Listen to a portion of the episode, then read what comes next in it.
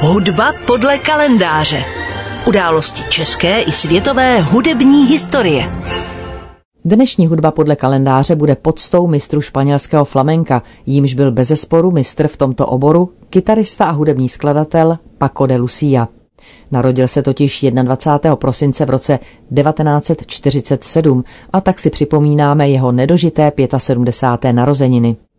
Tento jeden z nejvýraznějších představitelů španělského flamenka, který vydal na dvě desítky alb, bohužel zemřel předčasně ve svých 660 letech. Paco de Lucia se narodil 21. prosince 1947 jako Francisco Sánchez Gómez v Algeciras provincii Cádiz v jižním Španělsku, která je považována za kolébku flamenka. Byl nejmladším z pěti dětí flamenkového kytaristy Antonia Sánchez Pecína a portugalské matky Lucie Gomez. Mezi jeho bratry patří flamenkový zpěvák Pepe de Lucia a dnes už zesnulý flamenkový kytarista Ramon de Algeciras. Na kytaru začal hrát už ve svých pěti letech a už ve dvanácti si Paco začal vydělávat kytarovým doprovodem flamenkových zpěváků, za což získal tehdy i ocenění na prestižní mezinárodní soutěži v Jerez de la Frontera. První album nahrál jako 14-letý se svým bratrem zpěvákem Pepem, s nímž dva roky na to vyrazil ve skupině tanečníka Jose Greka na první zahraniční turné, a to do Spojených států amerických. Za umělecké jméno, v překladu Lucien Franta, si později zvolil přezdívku, kterou mu dali kamarádi v dětství, aby ho odlišili od ostatních františků v ulici. Za velký životní impuls Paco později označil setkání s vynikajícím flamenkovým kytaristou Sabikásem, jenž ho nasměroval na jeho vlastní cestu a jeho osobitý styl je dobře znát už na desce Fantazia flamenka z roku 1969.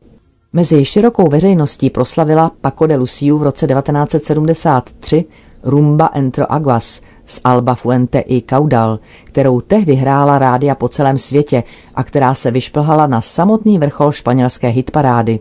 Za, cituji, dobytí Bastily označili španělské noviny El País o dva roky později jeho vystoupení v madridském Teatro Real, jež bylo do té doby vyhrazeno klasické hudbě.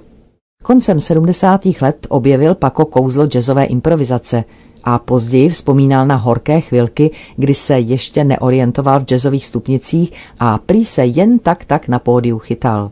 V 80. letech natočil pak několik jazzových alb s Alem Di Meolou a Johnem McLaughlinem, včetně živého záznamu jejich turné po Spojených státech Friday Night in San Francisco. S bratry Pepem a Ramonem a dalšími muzikanty založil pak Paco de Lucia Sextet, jenž se uvedl v roce 1981 deskou Solo Quiero Caminar. Po albu Ziriap z roku 1990, na němž se podílel i Chick Corea, se Paco pustil do klasické hudby a odehrál i několik koncertů se symfonickým orchestrem, když interpretoval slavný koncert s Aranjuez svého krajana Joaquina Rodriga. V roce 1992 vystoupil Paco de Lucia živě na Expo 92 v Sevilě a o rok později na Plaza Mayor v Madridu. Paco de Lucia koncertoval doslova po celém světě. Na pět let se usadil v Quinatana Roo v Mexiku, ale v roce 2003 se vrátil do rodného Španělska poté, co prohlásil, že byl opravdu unavený tím, že celý život strávil 6 až 8 měsíců v roce na turné, stával za úsvitu a žil v hotelech. Nadále si ovšem udržoval svůj prázdninový dům v Mexiku a pravidelně ho navštěvoval i se svou rodinou. V roce 2004 ještě koncertoval po Spojených státech a Kanadě se sevilskou flamenkovou zpěvačkou Latana, ale následně svá živá vystoupení na veřejnosti značně omezil a koncertoval už jen párkrát ročně, obvykle ve Španělsku a Německu a na evropských festivalech během letních měsíců. Jeho skladby jsou fúzí flamenka s brazilskými rytmy, jazzem či klasickou hudbou. Ve hře na kytaru byl nenapodobitelný. Ostatně údajně ani on sám prý nezahrál svou skladbu dvakrát úplně stejně. Ke spopularizování flamenka přispěl Paco de Lucia také tím, že obohatil tento žánr o nové prvky, ale také o jeden úplně nový nástroj, bez něhož se dnes neobejde téměř žádné flamenkové představení. Jde o původně peruánský lidový nástroj, kachon, což je vlastně dřevěná bedna, na níž se sedí a rukama bubnuje do přední ozvučné desky. Paco de Lucia natočil zhruba tři desítky alb. Už první z nich, album Zlatých hitů Antologias, se v roce 1996 ve Španělsku drželo 16 týdnů v top 20 a prodalo se ho přes 65 tisíc kopií.